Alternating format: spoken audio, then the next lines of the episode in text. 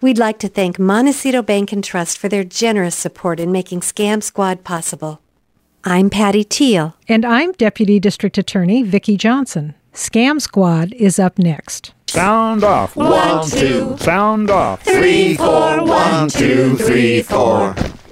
Scam Squad. Welcome, Vicki. What do you have for us today? Hi, Patty. Well, today I have another guest. This is Susan. Hi, Susan. Are you there? Yes, I am. Okay, good. And Susan had what I call a near miss. She was almost victimized by the romance scam, which I consider one of the most dangerous scams of all, and one which most people get caught up in. But she thankfully was savvy enough to avoid getting taken by this scam. And she wisely called and reported this to the sheriff's department after it had happened to her. And then she called me. And when I talked to her, I asked her if she would please come on the show because I think she has some good information for us. So here she is. So, Susan, tell us how this all unfolded. You were contacted by somebody and tell how that all happened. I got a message through Facebook asking for a friend request, and I wouldn't do it because I didn't know the person. He was a mutual friend of somebody I knew, so I thought it was okay. And I contacted the person, and he also got a friend request, so I thought it was okay. So I accepted the friend request. And then he kept sending me messages that he wanted to meet me and this, that, the other. He said he worked on the oil platforms. He'd be gone for two weeks, that he was from Australia.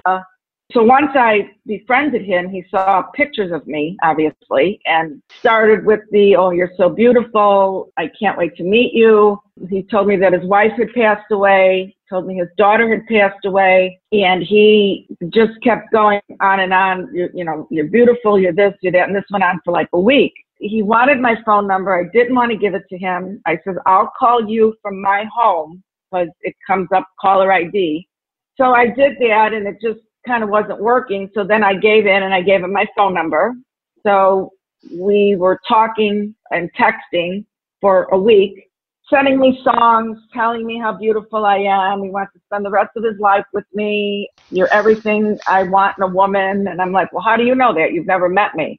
well, I just know you don't need to meet anybody to know that. I says, yeah, okay, well, whatever. I don't believe what you're saying. Sending me songs, sending me text messages. You know, I love you. Good morning, princess. How's my girl? I want, you know, this, this, this. Let me insert something here. This is called love bombing love bombing, oh. and it's oh. part of the whole technique that they use. Oh, yeah. Oh. So so go ahead. Okay. Yeah.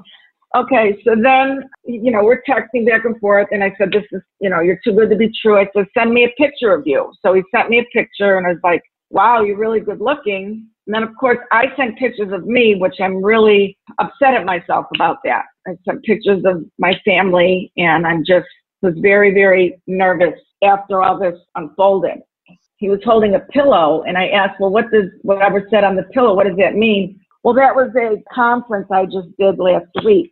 So I Googled what was on the pillow and it was a different guy. Oh. so he was using a different man's picture. Wow. And it wasn't his name. He was telling me his name and then I looked up the picture and it's a different gentleman. By the way, let me interrupt again. This is also part of their technique, what they do you know, going back and forth.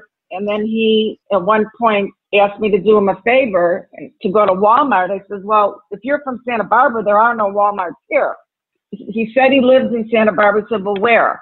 Well, in Goleta. Well, what's the difference? I says, well, I have friends that live in Goleta. I just want to know where you stay. He goes, well, that's not important. Oh. I go, well, okay, well, what kind of car do you have?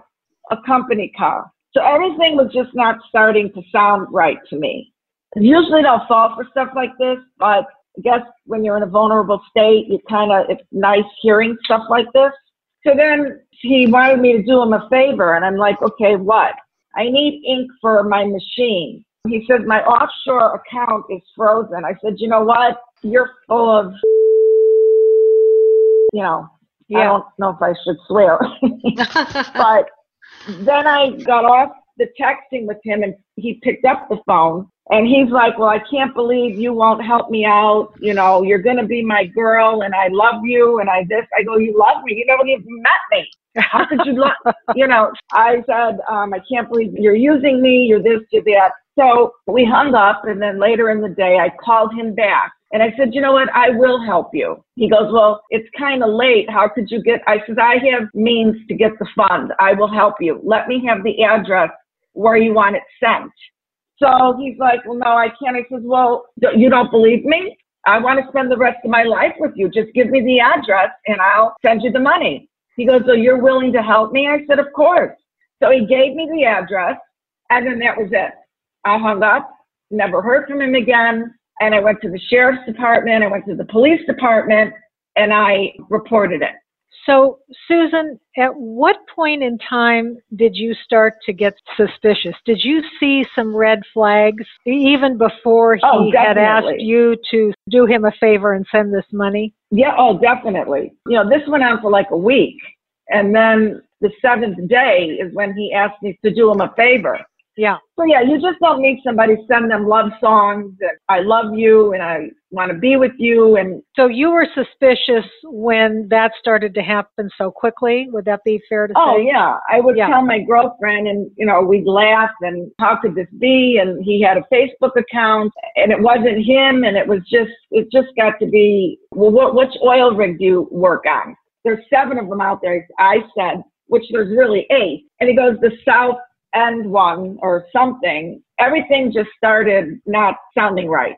So that was it. When I got the address of where he wanted the money sent, I Googled that. It was an apartment building in Texas. So I brought that to the sheriff's department. And yeah, it was a scam, I guess.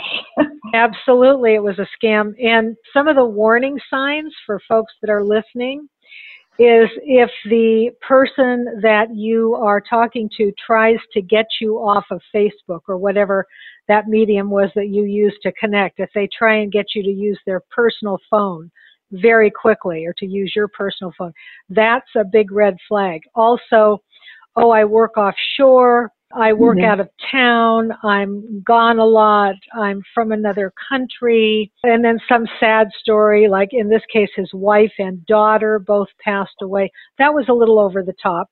And then, you know, this what we call the love bombing, the constant mm-hmm. messages, I love you, you're beautiful, sending you songs, sending you poems. Some of these scammers even go so far as to send little gifts. I mean, maybe flowers or a little book or something like that or perfume. Mm-hmm nothing very expensive. And then, of course, sending the picture of somebody very good looking, which they've stolen. Right. And then finally, mm-hmm. of course, once they feel that they've gotten you roped in, then they have a favor to ask. And it's usually mm-hmm. an offshore account. It's some kind of a business venture that they're in, and they just need this money to do this business deal, and then everything will be wonderful and they'll pay you back and blah, blah, blah. I just want to congratulate you, Susan, on being savvy enough to avoid getting taken. You are one of the very, very few, because I hear about these scams mm-hmm. all the time. You are one mm-hmm. of the very, very few that has managed to see the warning signs fast enough and get out. Mm-hmm. And in fact, you kind of turned it on him getting right. to divulge that uh, right. address. Well, he wanted twenty five thousand dollars. Oh my I'm like, God. Well, where do you think I can get twenty five thousand dollars? Because he asked me if I was married. He asked me if I worked. He mm-hmm. says, no, I don't. I'm retired. And that was all in the beginning. And then just flags went up. You know, yeah. he wouldn't say where he lived in Goleta. He lived in Peoria, Illinois. His daughter was being taken care of by a nanny it's just started to get ridiculous. Then. And his bad luck that Santa Barbara is one of the few places without a Walmart. That's a big red flag. Yeah, right. I'm like, yeah. hello, you know, so. right. So then I was playing him. I was sending him songs, and and then in the end, yeah, I tried to get him to tell me where he wanted to send the money. Yeah, and he did. I'm really glad you shared your story, though, Susan, to help others who might get taken in I should tell you both this scam is so rampant right now here in Santa Barbara County that just recently the Sheriff's Department put out a press release warning people about this scam because it's it's mm-hmm. just gotten crazy. also want to thank you, Susan, for being willing to come on the show and share your story. And once again, congratulations for being smart enough to not get caught. Good for I you. know. Thank you so much. I'm just so concerned that I sent pictures of my family, like I said, and Don't worry about that because Yeah. pictures are online everywhere. I mean, where do you think Yeah. you got the picture of the guy that he, you know, sent Right. to you? I hope it helps someone. At least one would be better, you know, than none. So, Absolutely. I think it will, Susan. Yeah, Thank and- you so very much. oh, you're welcome. Anything I can do to help. Okay. All right. Thanks so much. Bye bye now. Okay, bye. Bye. Bye. And Vicki, I look forward to hearing what you have to tell us next week. That uh, romance scam is just a particularly diabolical one because people feel so bad if they do fall for it, you know, or even if they don't. It's just playing with people's emotions. It's it's a horrible scam. It's horrible and it can be Mhm. devastating. All right. Well, I look forward to talking to you next week, Vicki. Take care. All right. Thanks, Patty. You too. Bye-bye. Bye bye.